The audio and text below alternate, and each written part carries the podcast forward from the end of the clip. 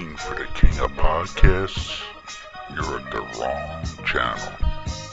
Looking for good ideas for life, you are far from good hands. If you think the listener is always right, you are far from the right place. Hosted by a Northeasterner by birth, a rebel by choice. If you want a host that floats between love and madness, play on and listen to Crazy Train Radio.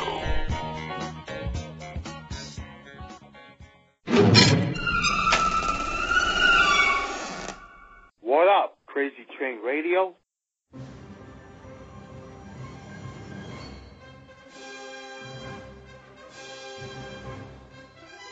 You want answers? I think I'm entitled. You want answers? I want the truth! You can't handle the truth!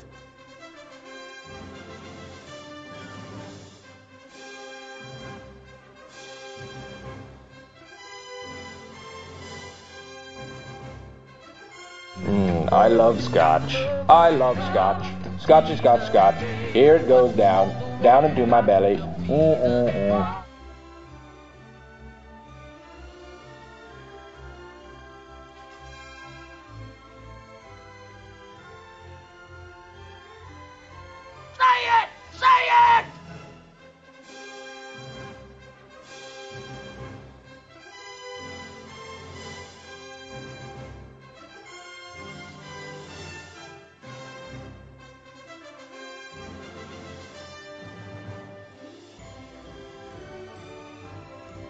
Don't mess with me, I'm one crazy mofo.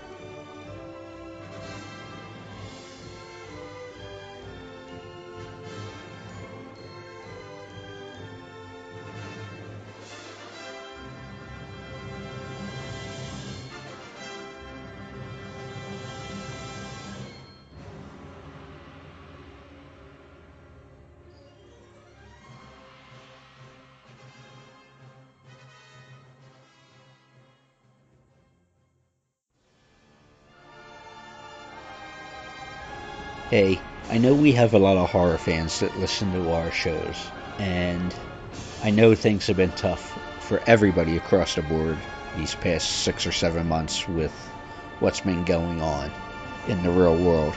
But I wanted to make a suggestion to you horror fans because I know part of the normal routine year in and year out is to attend different conventions to meet some of your favorite horror stars. However, none of us have been able to do that because of obvious reasons. But I do have a little suggestion for you. SignatureHorror.com. Now, some may ask, what is that? Well, they obtain autographs for the fans from some of their favorite stars, from some of their favorite franchises, whether it be the original Texas Chainsaw Massacre, Friday the 13th, Nightmare on Elm Street, and many more. They have different options, such as, besides getting their autographs, you can do live Zoom calls with your favorite stars. You can do personalized videos for people, greetings of some sort. They just have many options. So, if you're looking for to spend some money that you may have spent at conventions, check them out and see the options they have. SignaturedHorror.com. That's right, SignatureHorror.com.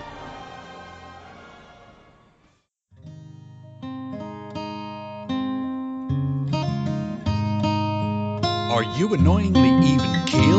E-methamine could be right for you.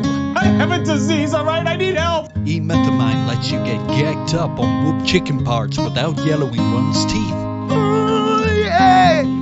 Contact your doctor today if you experience the following. Oh my god!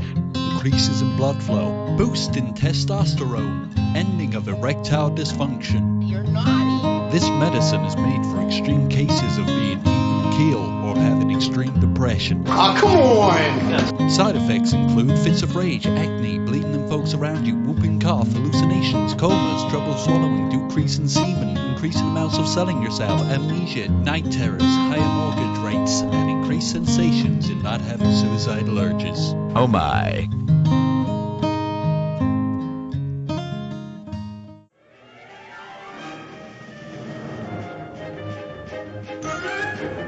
Hello, nurses and doctors. Yakko Warner here, and the only thing we listen to in the water tower is Crazy Train Radio. Good night, everybody.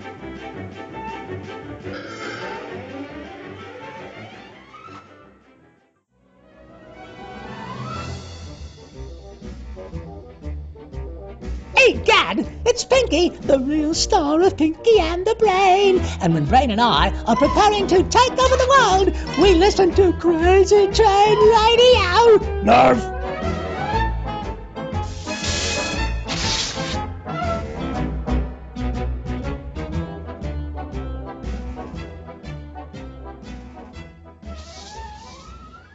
Hey folks, it's your least favorite host in the podcast world, Croc, Jonathan Steele. And I'm Elena, your favorite host from the Emerald Isles. And boy, do we have a good one for you today.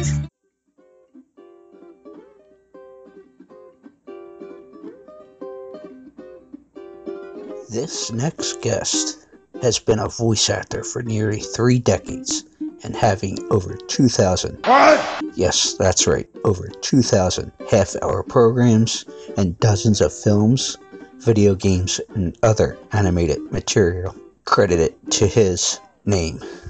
Oh my god, who the hell cares?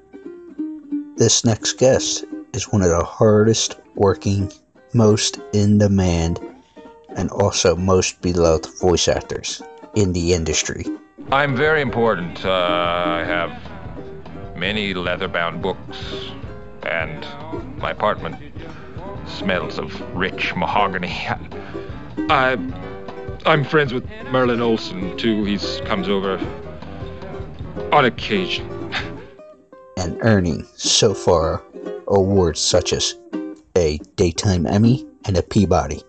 But let's not forget being a three time Annie Award winner, which is for voice actors, mind you. Winner, winner, chicken dinner. I don't think so. Winner, winner, sheen dinner.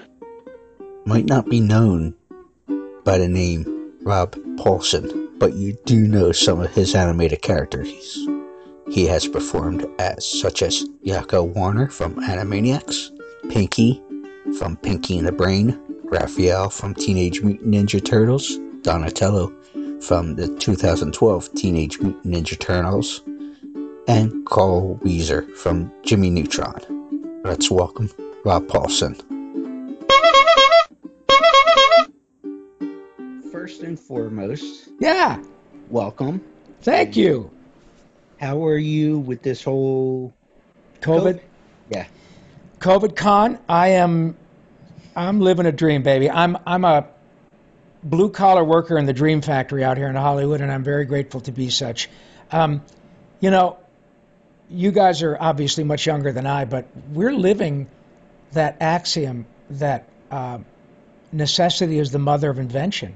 I mean, a year ago, although Zoom was a thing, and although Wi Fi and recording from home was certainly possible, and most of the people who I know that did, you know, network promos, um, coming up next on Who's Cooking the Soup, you know, they would do them, they could live wherever they wanted, and it would cost them a fraction of what it costs to live here in LA County, and they could record from a lovely studio in Boulder or in Flint or in, you know, Harrisburg, wherever, um, or Ireland.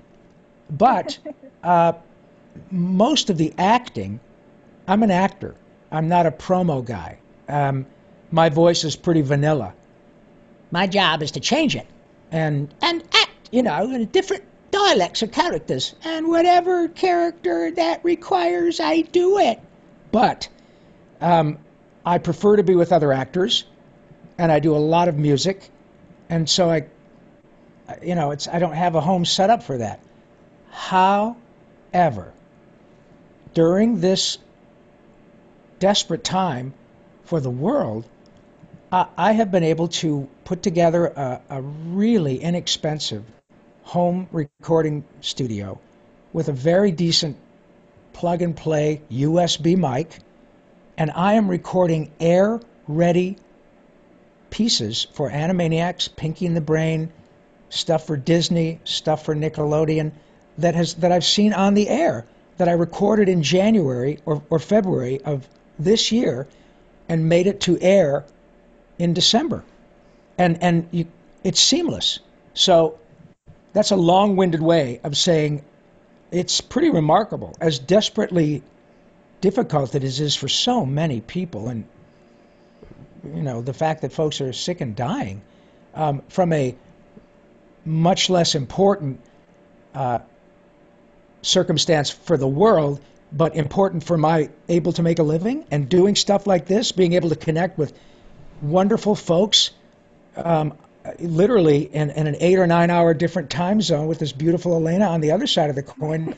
how, how, lucky am I? I mean, honestly, I'm, I'm stunned at not only the ability to connect with people and talk about really fun stuff like cartoons, but I'm able to do my work. It's um, I miss being with the other actors because it's such a gas. I mean, I've done thousands of recording sessions, but it's fantastic to be with the other talent because they all make me better. Um, but until we can get back to that, I, I, honestly I don't think it could it could be going any any better. It's pretty neat. And it's funny that you mentioned that as far as the home setups and stuff, and didn't think about it as much in recent yeah. years. And the reason I say that is because as you were saying that, I was thinking of Larry the Cable Guy as far yeah. as doing stuff for the Cars series from home. Totally. And three. That's right. He would he built an in, a cheaper version to do it out in the barn. Mm-hmm.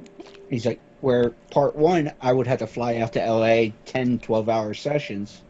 Now it's, I got the script. I'm just going to walk out to the barn and. Precisely. Um, and, you know, my dear friends, one of my dearest friends for 35 years is Nancy Cartwright, who's Bart Simpson. And Nancy continues to go to the, and Dan Castellaneta and the local folks who live in Hollywood. But um, uh, uh, Harry Shearer has lived in New Orleans for years. Um, Hank Azaria is in Manhattan. Um, I prefer to be in the studio. I just I love the environment. I love being with the actors, the recording engineers, the writers. I just love that whole. I'm just a I just like show business. I love being around creative people. But I have to say that now with the technology and the fact that it doesn't require a fifteen or twenty thousand dollar, fifty thousand dollar investment to make a world class recording studio. You don't need that anymore. Um, the technology with respect to plug-in USB mics, um, relatively. Now I'm in you know a living room here, and I've got a fan going in the background because it's actually it's kind of our heater's gone out, so I'm waiting for that to be repaired. And it's actually cold in Galway, uh, but cold for us is, you know, 45 degrees uh, Fahrenheit.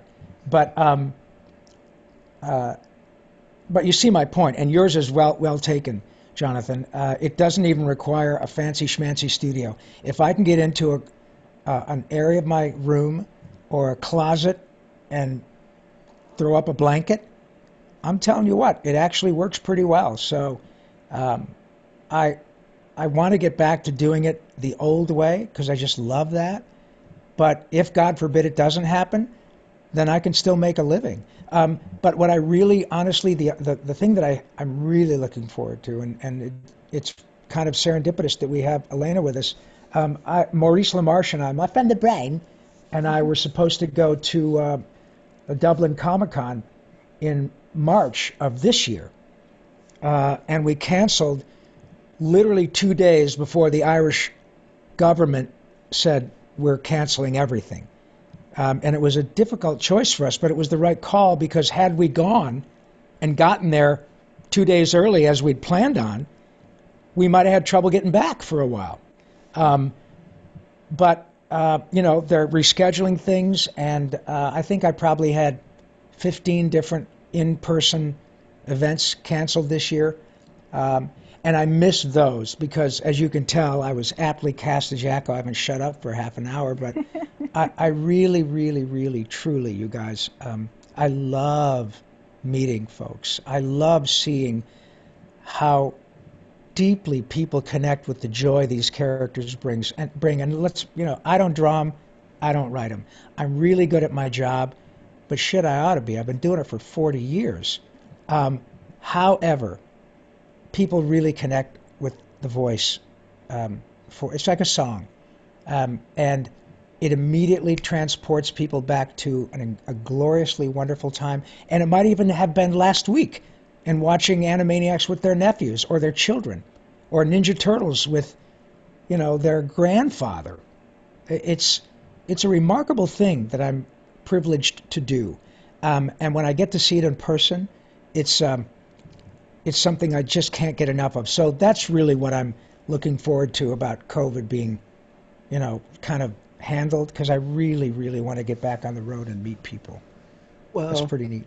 Two things that I want to let Elena, because she's been so thrilled about this. Great. Thank you for lowering your standards, Elena. First off, I know you're very open with folks. Yeah. What do you say? Let me in, okay? Doing these personal appearances and everything else in the podcast and all that fun stuff. Mm-hmm. So, how difficult was it for you to write your book? Oh. But also, on the other side of that, did you realize you wanted to put your stories down because of which, congratulations, you beat throat cancer? Thank you. Yeah. Um, you know, this is that's a really great question, and I really, honestly, Jonathan, I so appreciate you bringing that up because as a result of your kindness uh, and having this show, we never know. Um, let me back up a little bit. It's the very best part about we're all in this together. It's the very best part of having a podcast. Being able to discuss something that was a personal uh, struggle, but the outcome is fine. And because of the type of cancer I had, we never know that when your kindness in offering me this opportunity is going to literally make a huge difference in someone else's life. It might even encourage them to say, you know, maybe I better get that looked at. I, I heard this guy, I don't even remember his name, Ron Pullman, I don't know, some guy who does funny cartoon voices. But I just loved listening to Jonathan and Elena. And they had this guy who did cartoon voices, and I'll be damned. He got through throat cancer. I better get this checked out. It might have even save their lives. Um, so that's really the best part of this whole thing that you're allowing me to do. Um, I had had many well-meaning fans for decades, literally saying, "Oh my God, you know, you're the voice of my childhood, and um, you've done Ninja Turtles, Animaniacs, Pinky and the Brain, Jimmy Neutron, Fairly Odd Parents, now Rick and Morty, The Mask, The Tick." Um, you know, on and on and on. The Disney, uh, Darkwing Duck, uh, Goof Troop, you name it. Um, you should write a book. And while I certainly appreciated and accepted the, the, the uh, context in which those compliments were given, I thought, Jesus, you know, I appreciate that, but as I said earlier, I don't draw them and I don't write them. It's not like being Brad Pitt. It's a it's a tangential type of celebrity, which I'm very grateful for. But people don't wait for the next Rob Paulsen TV show to come out. It's not like that. And uh, I thought the last thing the world needs is another celebrity bio from a non-celebrity. Um, I, I, had a, a, wonderful childhood. I haven't ended up in rehab yet. Um, you know, I've been married to the same woman for 30 years. I have a great kid. I have a wonderful career, but it's not. It's cool, and I'm grateful, but it's not a great story. Um, but once I had throat cancer, I thought, well, now I got something because I didn't have foot cancer, I didn't have hair cancer, I didn't go through heroin addiction like a zillion other people. I had throat cancer, and I wasn't ready to retire. I, I knew that I could be cured, and I am. Uh, the treatment was really brutal for obvious reasons mouth, throat, it's tough. But I'm at, I'm back doing Animaniacs and Pinky in the Brain again with Steven Spielberg again for a larger audience, exponentially larger than the first go around 25 years ago. And nobody is any the wiser. That's the story. That's the story about a guy who is a, a Hollywood, well, if you're working with Steven Spielberg, you're in a pretty, you know. So in that realm, I'm an A-lister. And the fact that nobody could tell that I had gone through throat cancer, that really is the story and worth writing a book about.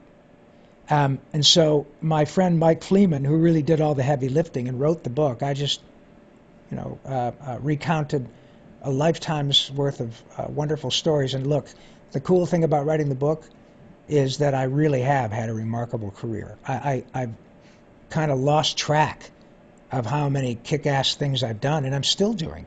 But the fact that I can do this again and sing all these songs and make Elena smile by saying, Hello, nurse.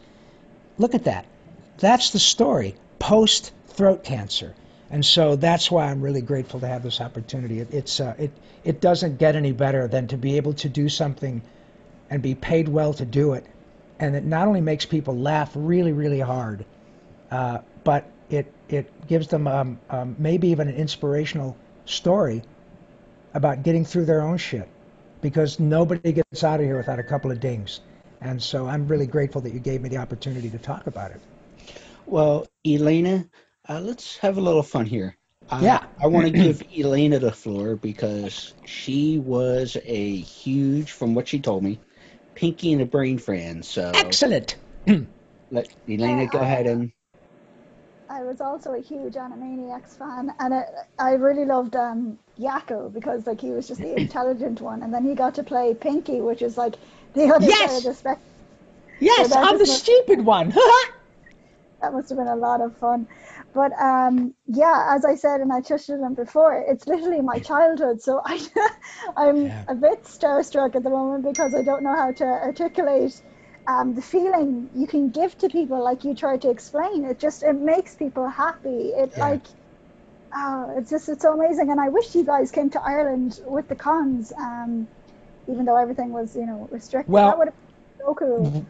We and I'll tell you, Elena, um, Maurice and I have been already rebooked for Dublin. I think I think um, they they tried to book it because it was supposed to be March of this year.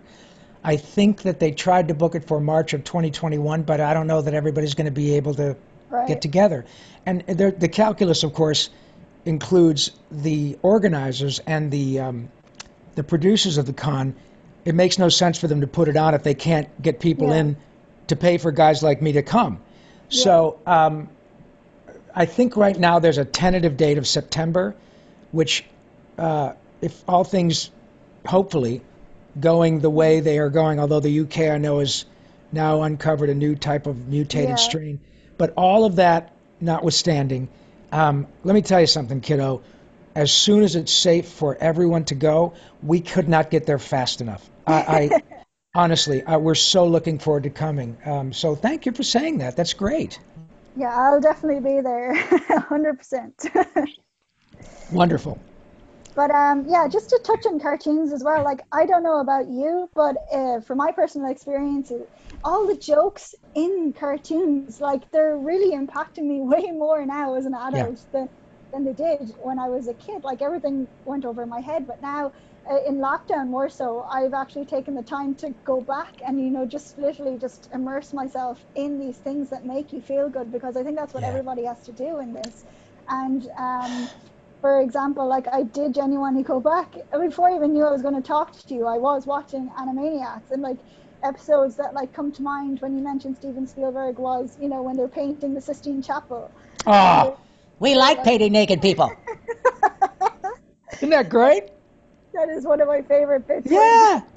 And at the end with his little hat and like the ceiling is literally a tribute to Steven Spielberg. We don't like painting floors because they're beneath us.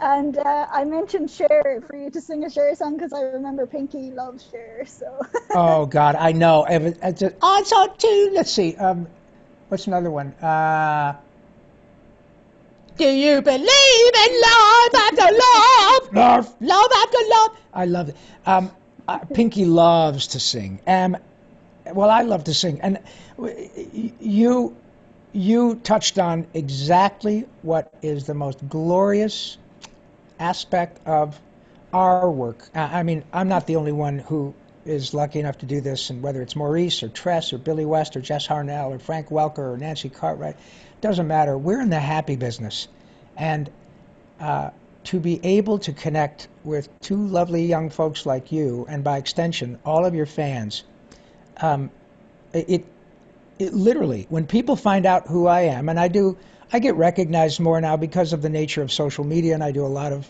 you know, there are a little more clips of me around, and and every single time, Elena, every time that someone takes the time to say, "Excuse me, are you?"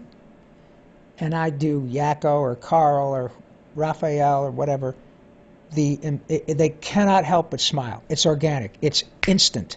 And sometimes they go like this. Sometimes they get tearful. Sometimes they they need to take a picture or they but there is no downside. And to be in a position, um, especially with 2020, uh, where the, the world has been had this giant pile of stinky, nasty lemons dropped on it. People like me get to make a giant vat of Acme lemonade in the water tower. And and do you know that Animaniacs and Pinky the Brain right now is the number one show on Hulu? And and that's a big deal. 25 years later, uh, and the the genius behind the original batch is evidenced by your very kind compliment. It was designed to appeal to people at different ages, just like Looney Tunes or Rocky and Bullwinkle or shows that um, Rick and Morty even. Rick and Morty's a little bit, you know, deeper and it, and it goes. Uh, it, it's not for everybody because it can get a little bit blue, but you could watch episodes of of Bugs Bunny at, as an eight year old now that are 50 years old now and watch them as a 25 year old, in which time they'll be 75 years old, and you will still get jokes from 75 years ago. Do you see what I'm saying?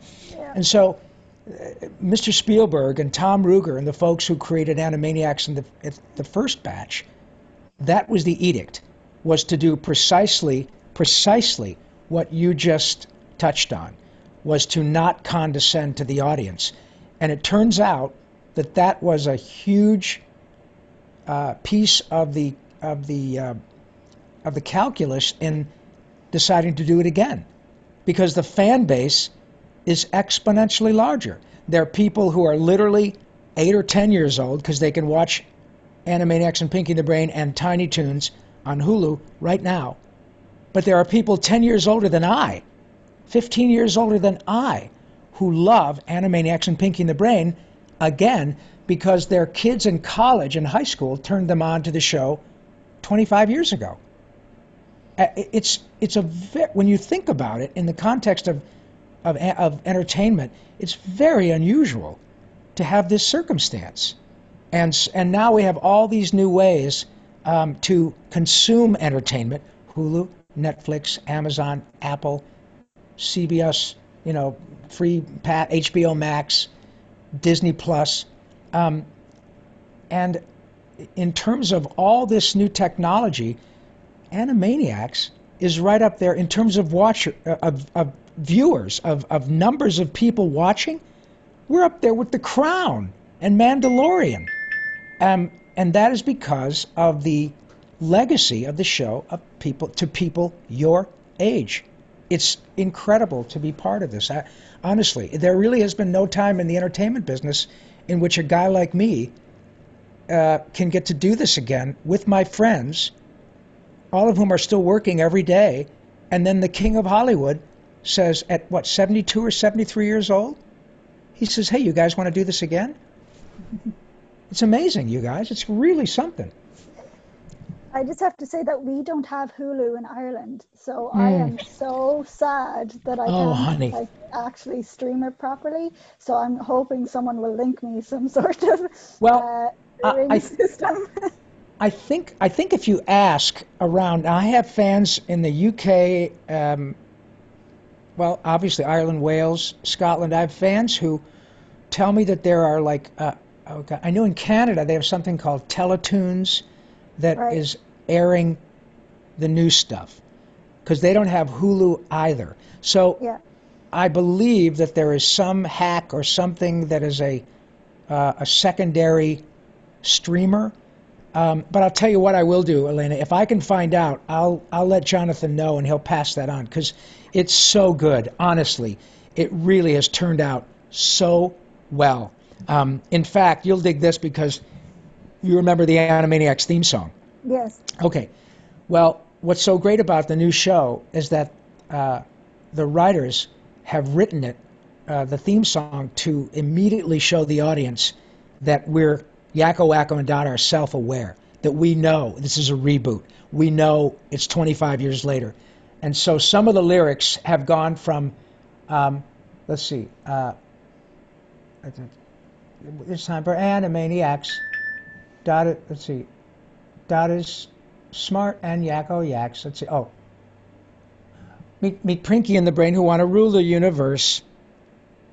And then it goes something, something, something that rhymes with universe. Then it goes, check this out gender balanced, pronoun neutral, and ethnically diverse.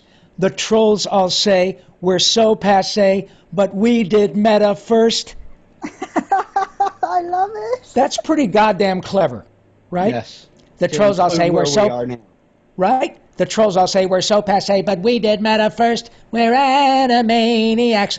That is really cool. And it it was purposely done that way. So the first time you hear the new theme song, apart from the fact that when you hear the music, you go, oh my God, it's back. But then you hear the lyrics and you go, holy crap, these guys really get it.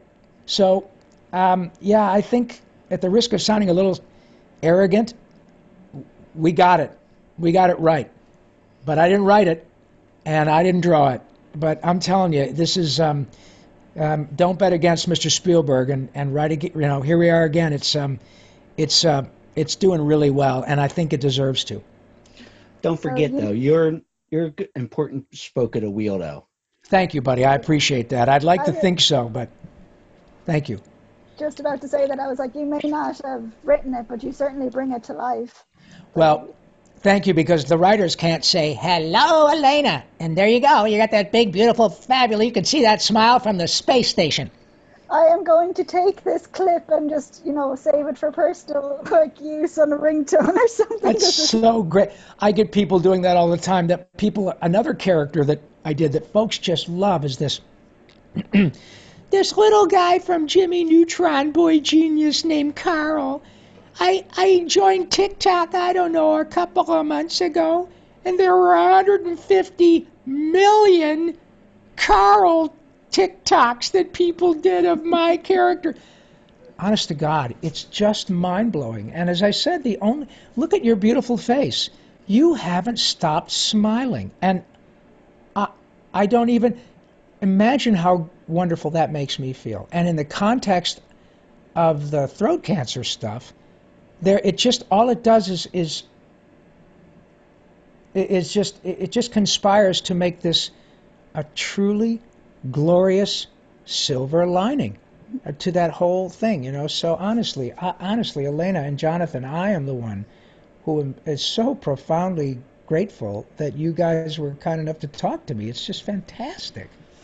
I actually do have a question because Yeah, go ahead.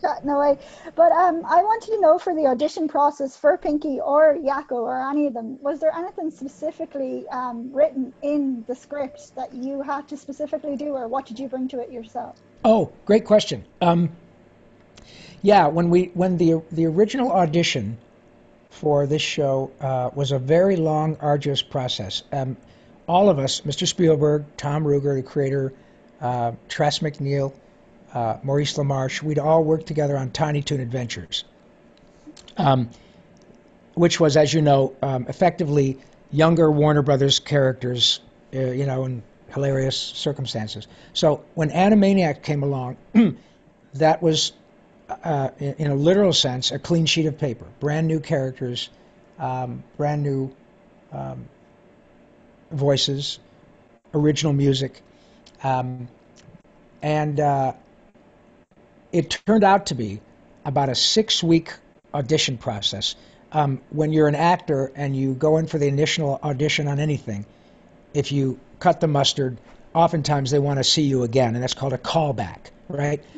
Well, there were six callbacks for Animaniacs, um, primarily as a result of, uh, primarily due to the fact that Animaniacs was a variety show.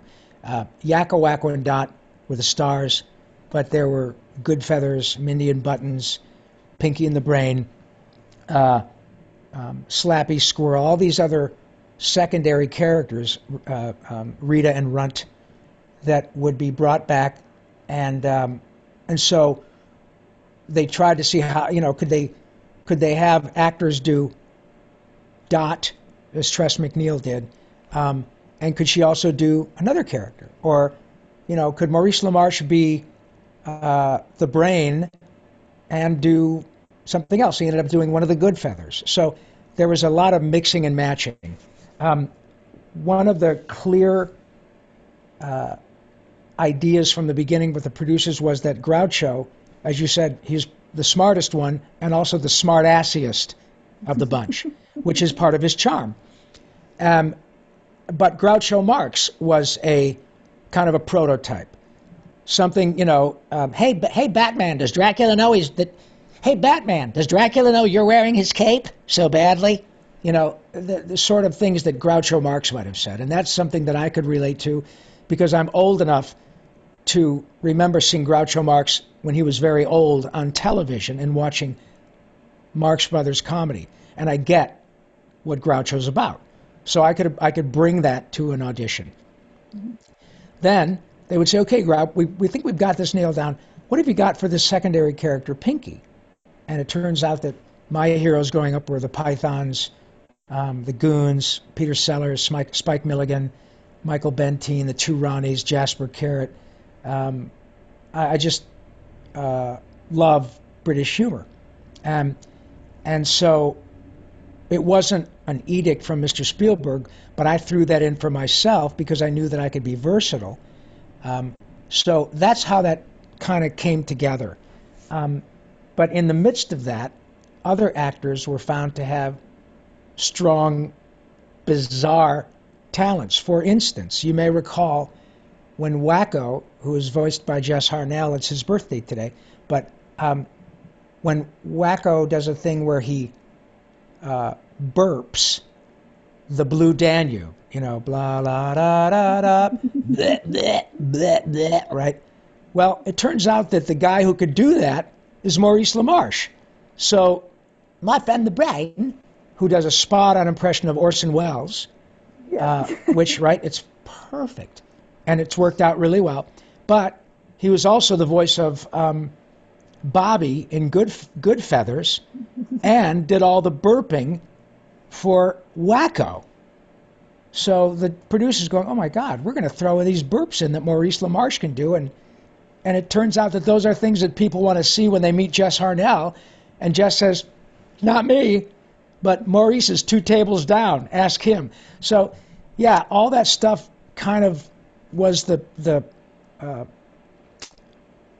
what drove these crazy, long, arduous um, auditions. But had they not done that, they wouldn't have known, you know, the skills that everybody else can do. Um, uh, Nancy Cartwright was um, Mindy, and basically all she had to say, "Okay, I love you, bye bye," right? Um, and Bernadette Peters, the gloriously gifted Bernadette Peters, was uh, Rita, and uh, Frank Welker was Runt. So you'd have these two, you know, a cat and a dog, and God, getting to watch and sing with Bernadette Peters is just the best. Um, so yeah, it turned out to be a really fabulous experiment, uh, which resulted in a, a, pretty remarkable reboot 25 years later, and arguably people like Pinky and the Brain as much as I like Animaniacs, and vice versa. It's pretty neat. You brought up singing yourself. I literally just wanted to ask one more thing before we go on to sure. The, but um, Yakko sings a lot of songs. Like, yes. How many times did you have to do that? You know, especially the country capitals. Um, well, the truth is that the countries of the world, Yakko's world, that you know, United States, Canada, Mexico, Panama, Haiti, Jamaica, Peru. Um, thank you. Um, I got to tell you, that little two and a half minute cartoon really has resulted in being, um, or has become, I think pretty much inarguably a seminal piece of iconic American art. Um, it's beautifully, the song is remarkable. Period. End of story. Um, the way it was animated, the cleverness of it, it's pretty cool. And the only dialogue is the music, with the exception of the, the announcer saying, and now the nations of the world, brought to you by Yakko Warner. That's it. Um, and then it's all music. Um, but uh, we did that in one take. Um, awesome. I recorded two, but the one you grew up watching was the first one. Uh, we did a second take, and the producers, I remember them behind the glass we got done. Crete, Mauritania, then Transylvania, Monaco, Liechtenstein, Malta, and Palestine, Fiji, Australia, Sudan. Silence. And everybody looked at each other and said, Wow, I think we got it. You, you want to do it again? I said, Yeah, let's do it again. I'll, I'll, I'll harmonize with myself. Try that.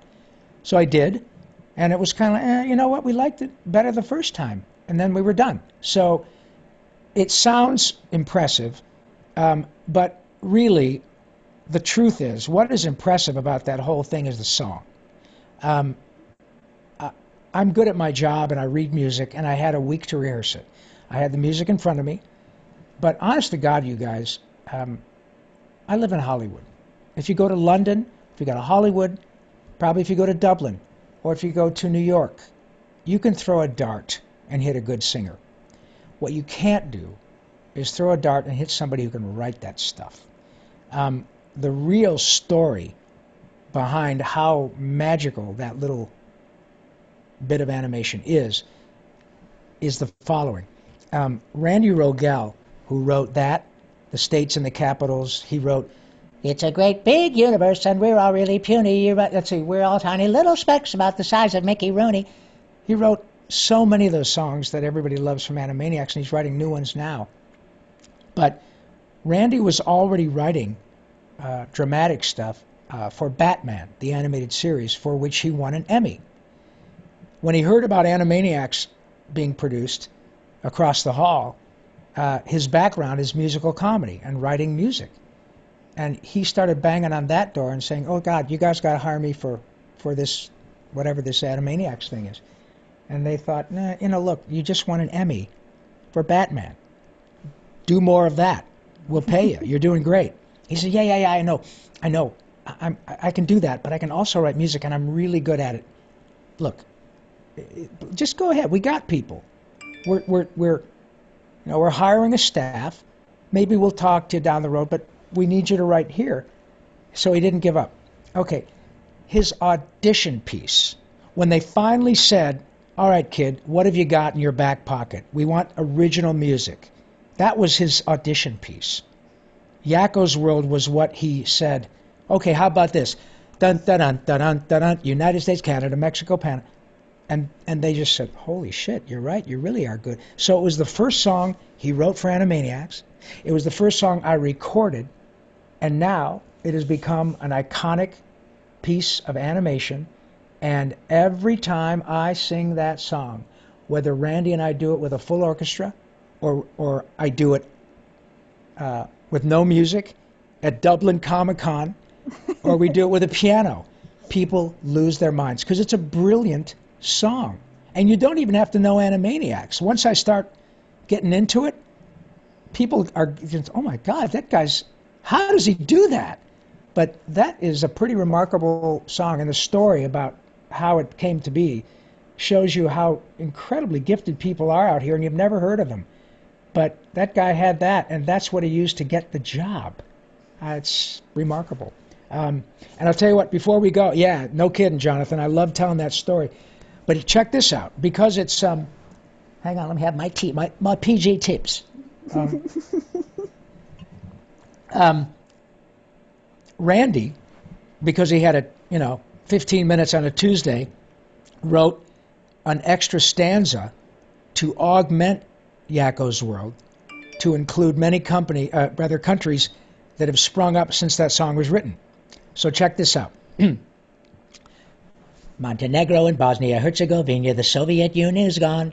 South Africa, Georgia, Moldova, Latvia, Belarus, Azerbaijan, Uzbekistan, hey, Kazakhstan, hey, then there's Tajikistan too, hey, hey, Turkmenistan, hey, Kurdistan, Armenia, Tonga, Palau, Lithuania, Serbia, Kosovo, US Samoa, the Balkans, Brunei, Macau and Crimea, then Eritrea, Ukraine and Estonia, here's Macedonia, New Caledonia, Eastern Slavonia, Ivory Coast and Cape Verde, Andorra, the Solomon Islands, Dubai.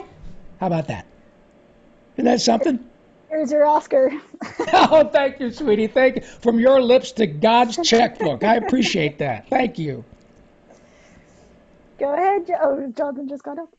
But um, this is so amazing getting to talk to you. I, I actually personally, uh, my dream is to be an actress. So Oh, honey. Well, getting to talk to you is just so amazing. don't stop. Look at, um, I can tell you categorically that the people whom you may enjoy, myself, Nancy Cartwright, Tress MacNeille, all of us are driven by the same desire to do it just for its own sake, Elena. Yeah. Um, we've all been rich and we've all been poor. Rich is better, no question. But, and I know I'm preaching to the choir because you guys are, are creators and you're, you, you, you like to share your talent. Um, the, the Jones, the excitement to do this is driven by your response and, and how it makes me feel. I earn money because I want to do more of that, not just because I want to earn money. I, I, I'm no good at earning money if I'm not enjoying what I'm doing. Um, and so I can categorically tell you that whether you earn a dime is not so much the issue as the reason you want to do it. And the reason you want to do it is because you can't not do it. Right? I, and, and we are so in this together, my friend. I, I am 64 years old. I, I feel the same exact way chemically when I When I do this, that I did when I was creating stuff just for doing it when I was 10. I promise you, um, it is not any different. Um, and the uh, the joy and the excitement you see from this gray-haired old guy on the other side of the of the pond or the other side of the country in Jonathan's case is utterly authentic, Elena. 100%. This is how I am. And this is how Jeff Bennett is. This is how Billy West is. This is how Tress MacNeille is. This is how Tara Strong is. We know how lucky we are to make a living. But even if we were working as an accountant and played in a band at the pub on weekends or did community theater or created stuff, content online, found animators in South Africa and actors in Norway and writers in Los Angeles and put it all together and put it on YouTube, that is, we would be doing the same thing. So the ethos behind why we all do this is no different from a Hollywood guy who's been here for 40 years and works with Steven Spielberg to uh, a 12 year old in Latvia finding a way to create. Um, and, and the opportunity that you guys give me to share that is really important because it's important for people to hear that this guy who's they've been grown they've grown up listening to, oh my God, I know who Rob Paulsen is. This guy's been in Hollywood forever. I want to do that. Turns out he'd be doing the same thing I'd be I'm doing in Latvia if he lived here too. It's important for people to know that that the, the money is great, but it doesn't come unless I'm able to create. So that is all to say thank you guys for what you're doing. And you guys are inspiring a new generation. And you're allowing the old guys to let everybody know that it's no different. And so that's a very important message. Thank you. I want to bring up about you've been talking about generational things and from the first go round to the second Yeah. now and everything. I know you did Raphael in starting at 87. Yeah. This new show come out in 2012, Mhm. a different character. What about the franchise really seems to last for such a long time? Un boy, you know what? Honest to God, Jonathan, If I had that answer, you and I would be chatting on my private island. Uh, it's just remarkable, isn't it? Uh, I have um, one of my dear friends is Kevin Eastman, who's one of the creators. I didn't know I don't know Peter very well. I've only met him once or twice. Kevin I know very well. And every year at Comic Con or wherever we happen to see each other, the question comes up, Jesus Christ, Kevin, did you ever think dot dot dot? I, uh, a couple of guys from, you know, a couple of down easters from up the road, you know, in uh, in Maine, New Hampshire, drinking bong water, and um, having their wonderful relatives pony up so they could, you know, put their a thousand copies of their comic book out. And now it's responsible for, I mean, endless, impossible amounts of joy, multi generational joy, but also six billion dollars in merchandise. Billion. Uh, and I don't know, half a dozen television iterations. Um, eight or nine feature, yeah, eight or nine giant movies. Um, I'll tell you, uh, I think it it well, it personally was of course kind of odd and weird and interesting, but it like a lot of uh, well-known franchises, um, it it just seems to get people at the right time, and it's just quirky enough that it allows children primarily to connect with it.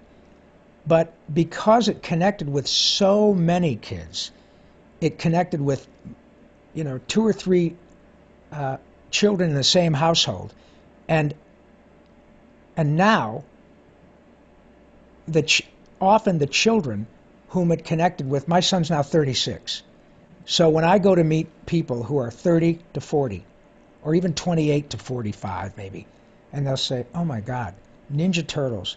That was such a big deal to me. And now my kids love the version you did at Nickelodeon where you were Donatello. That connected with them.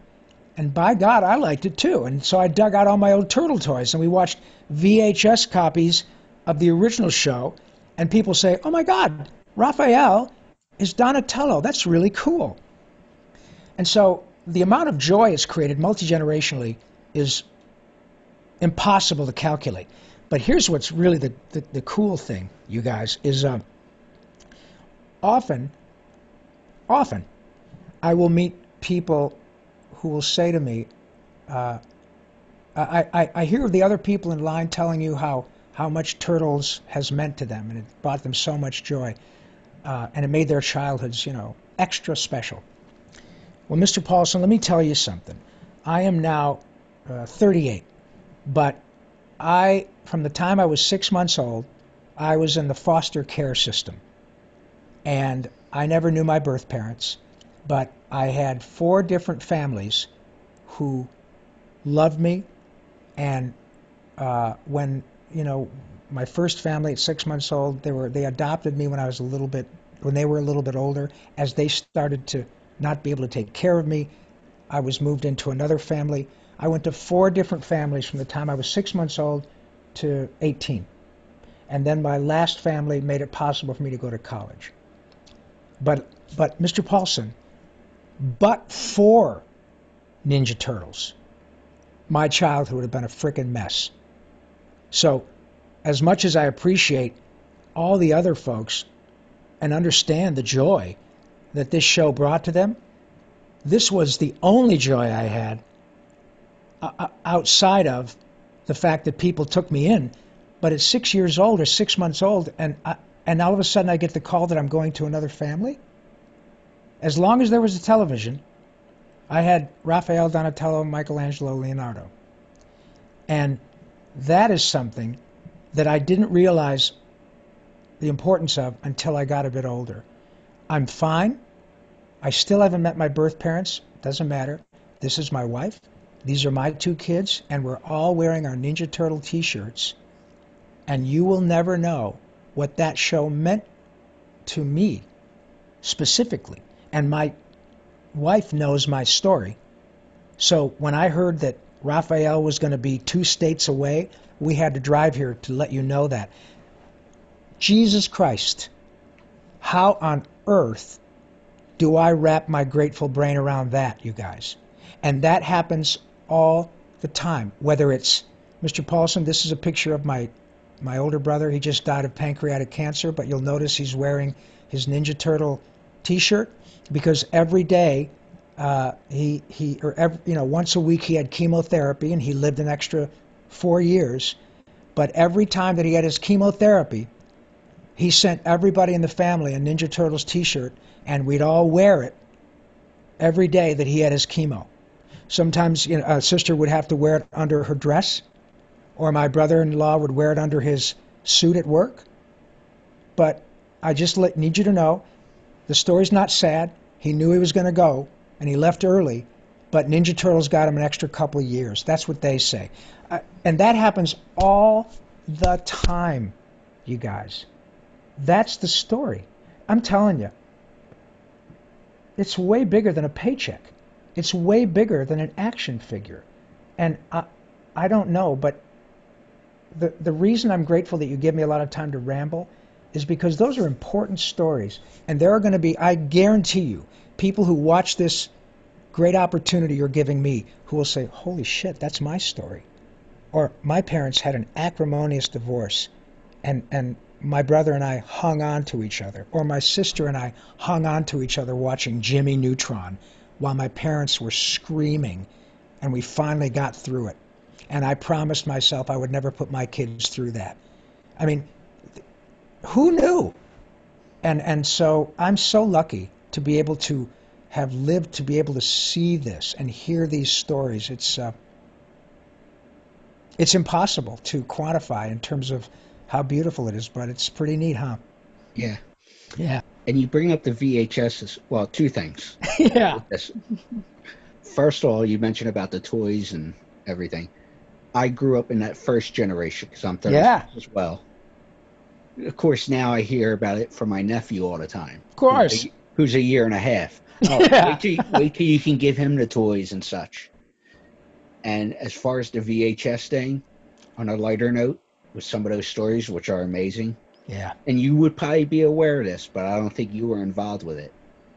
I had cleaning up some stuff recently, mm-hmm. and I still have a lot of VHS stuff. I have a VHS tape of the Turtles, but a Mm-hmm. live action concert they did in Oh. the late 80s. Yeah. In fact, uh, one of us, the only one, Cam Clarke, who did Leonardo, did some voice work for the Leo in that thing. Um, yeah, I know. In fact, uh, I think my wife might have taken my son Ash to see the turtles coming out of their shells tour or whatever That's it is, what it right? was. Yeah. Uh, down because I think she took him to see Barney at the Forum, and you know they had a live Barney thing too, and she came back and uh, you know I I never dressed up in a turtle costume, but um, my kid did for about five straight Halloweens, and I'll tell you what I was the hit of my son's career day for about you know five years where they say you know bring your parents to work and and we the kids we talk about so it'd be like okay okay uh, the first uh, first dad up uh, this is Elena's dad and Elena's dad is uh, uh, a barrister. He's an attorney. Okay. Okay this is Jonathan's dad and he is a mortgage banker and he's going to talk about how he allows mom and dads to buy a house. Okay Okay, this is Ash Paulsen's dad, and he's the voice of Raphael. Ah! Oh my God, the kids would go insane, and of course the parents would look at me like, "You asshole." I, I, can't compete with that. I'm a, I make a million bucks a year being a, a podiatrist, but these kids don't want to hear about how I fix their feet. They want to talk to a turtle. Um, yeah, it was pretty cool, but that coming that's the thing is it it was an unabashed merchandising juggernaut for sure.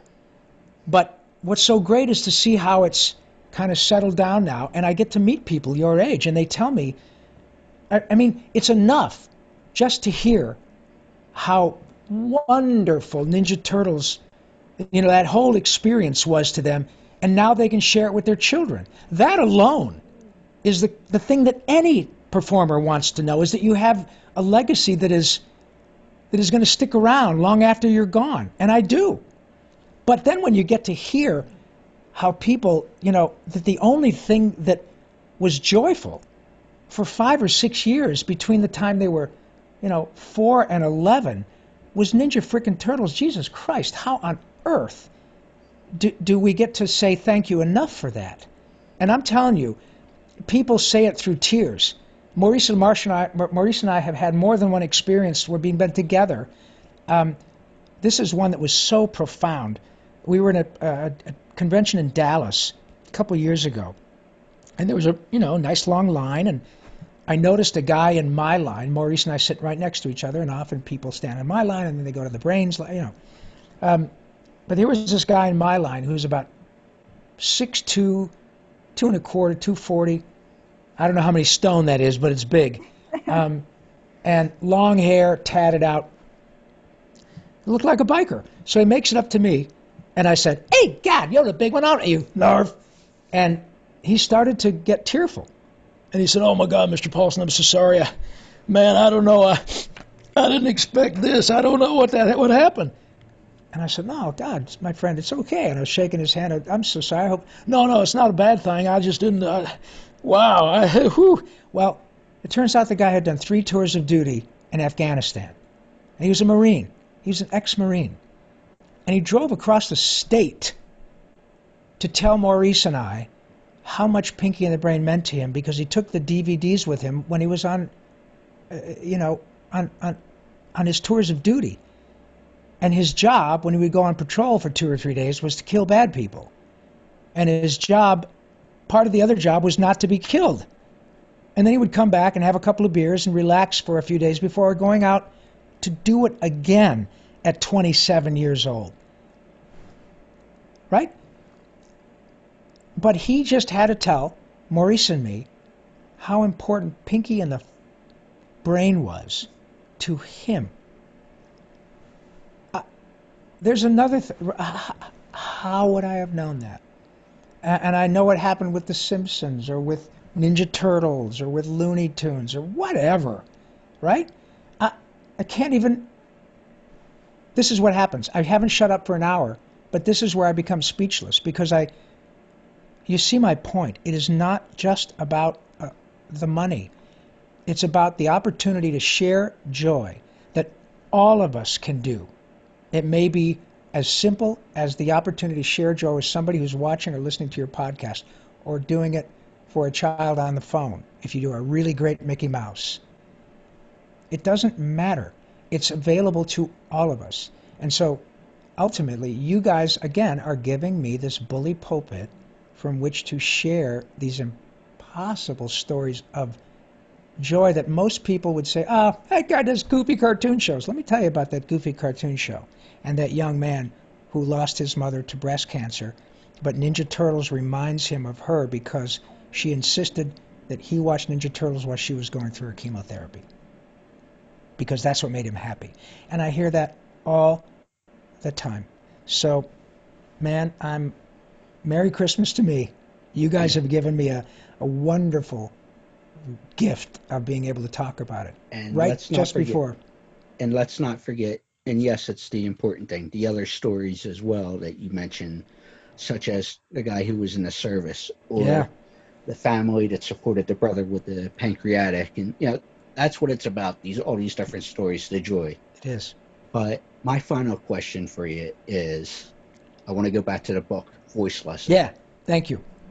Normally, you read other people's stuff, scripts and stuff, and bring life to those characters, as Elena said but how was it for you on the audiobook side of things, reading your own stuff? Boy, that is a great question, Jonathan. um, I have to tell you, it took about, I think about seven and a half hours to record. Uh, my son wrote and recorded uh, the foreword. Um, because, as you can imagine, it's some interesting uh, experiences or his context about what it was like having your old man be Raphael and Pinky and Yakko and all that stuff. Uh, it was an interesting thing, and I, I, insisted that he, if he wanted to, and he was very he gratefully took it on, did a great job, and he also recorded the audio book version. But yeah, there were I don't know, I would say a half dozen moments um, where I in the studio um, I had asked the recording engineer, can we go back and just give me a minute here, um, because it it it, it was quite emotional to go back and and um, you know it was about a year and a half or two years yeah about two years after the fact when I'd finally gotten myself together that I lost 50 pounds from the treatment. I you know I couldn't uh, speak for a while. Uh, I, I my uh, I still don't taste food like I used to. Uh, I don't really taste it much at all. But um, it took me a while to get my shit together so I could do it um, but I had to stop myself a couple of times to remind me to to take stock of how incredibly fortunate I was to have, you know, my wife, my son, my daughter-in-law, all these people who were there to help me through it, uh, like hopefully all of us have. Uh, but uh, but also to understand uh, how much help I got from fans. Who, once they knew what I had gone through, I didn't tell them when I was going through. I didn't need to. I didn't get on Facebook and say, "Pray for me." Everybody's got their shit. Nobody needed to help me out. I was a great world-class healthcare and a world-class family. But once I got done, it was important for people to know because sooner or later they'd find out anyway, and um, and I could do this. I could be helpful. So while I was doing that, uh, it really it really got my attention. I had a couple of times where I had to take a breath and and take a few minutes to to uh, gather my thoughts. But there were there are moments in the audiobook when you can hear me getting a little bit uh, emotional, and they were important to leave in because it was appropriate for the parts of the book that I was reading. And I uh, here's something kind of cool or weird. When I got a book deal, uh, I got a call from the publisher saying, "Hey, here's who's going to do the audiobook. They're auditioning people to do your book. Do you uh, would you want to do it?" And I thought, "Well, are you kidding me? I'm a voice guy. I mean, these characters make an appearance. Wouldn't it make sense that I do it? Well, we just thought maybe you'd want to record the character parts. Hell no, man. I'm I had cancer. I want to read. I want to talk about this. Who better? This is my story.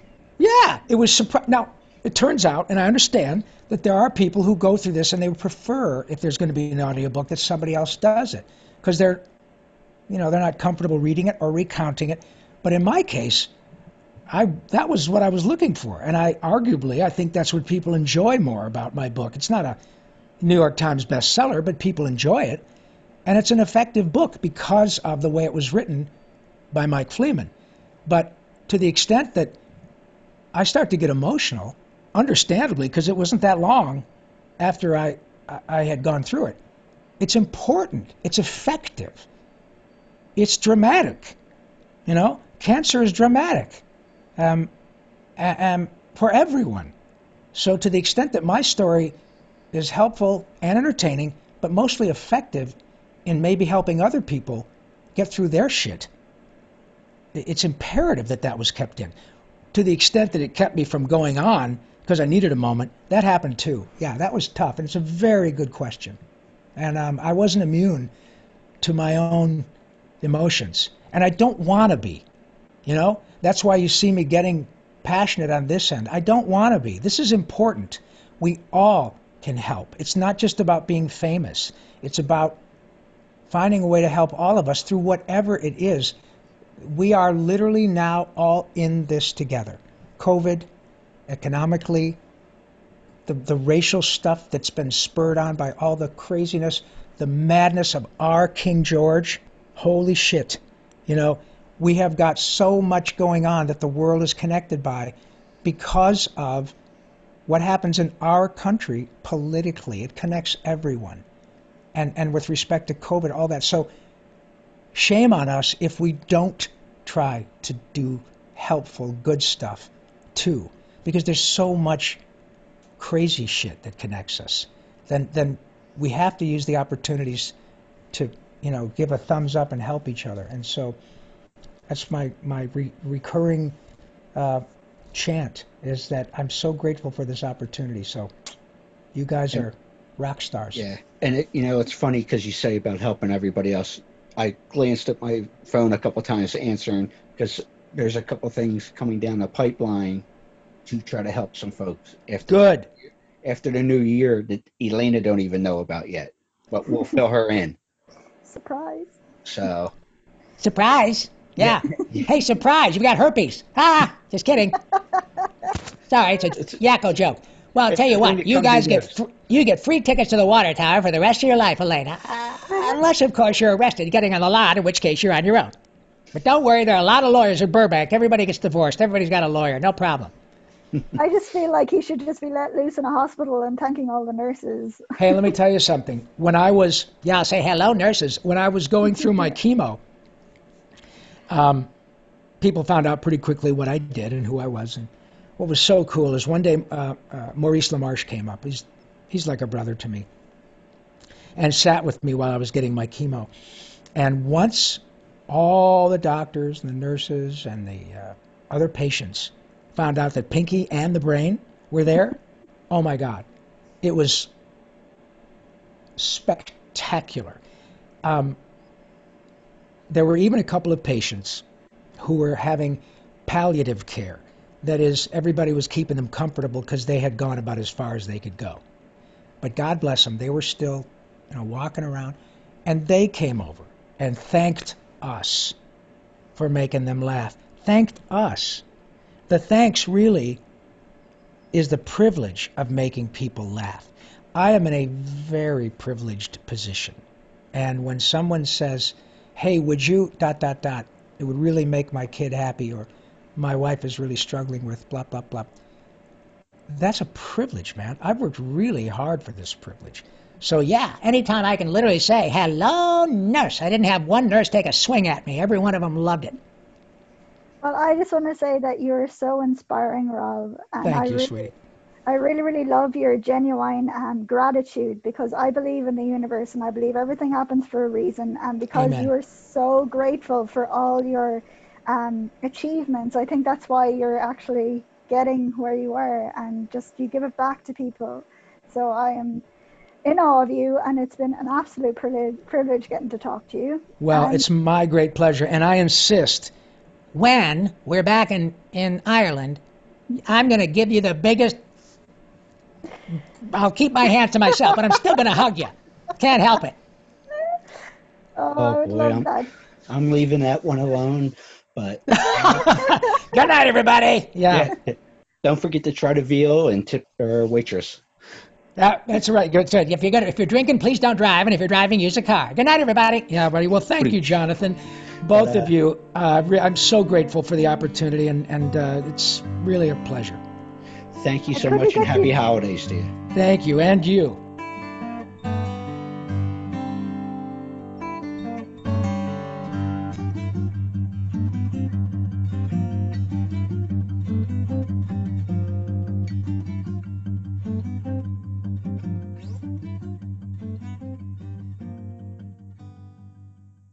Not all football helmets are created equal. Xenith, the industry leader in protective technology, is the only helmet in the game with adaptive head protection featuring a shock suspension system that can move independently from the helmet shell. Headquartered and developed in Detroit, Xenith is committed to player safety and revolutionary innovation. Xenith is proud to protect athletes at every level from Pee Wee to the pros. Learn more about the Xenith difference at xenith.com. That's X E N I T H.com.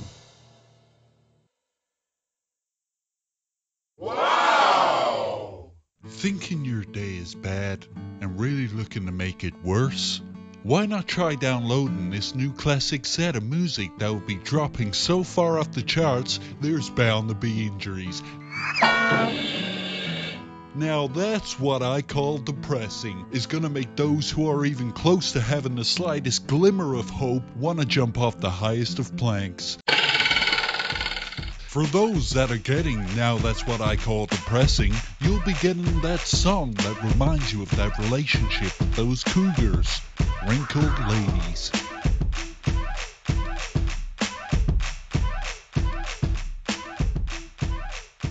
For those who weren't really into cougars, but those who had that special friend whilst in Cell Block 2B, we got for you this clusterfuck that will put you in therapy for years to come. With cheeks wide open,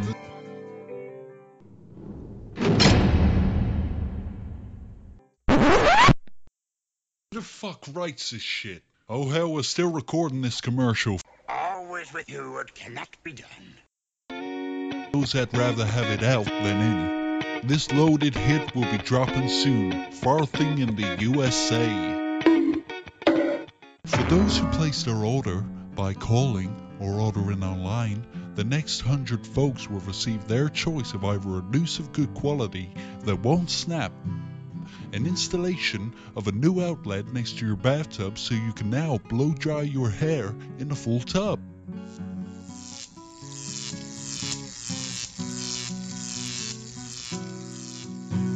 Or the choice of the right gang to just beat the fuck out of you. Call us today at 1 800 Fuck This.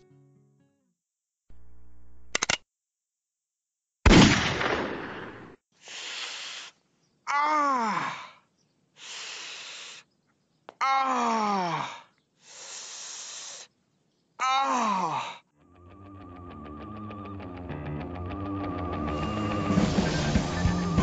Hi, this is Carl Wheezer.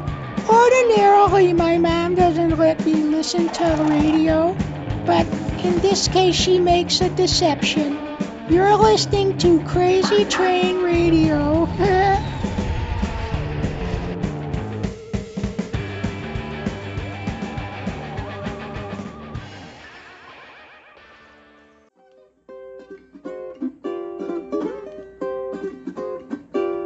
guys, this is Rob Paulsen, and you are listening to Crazy Train Radio.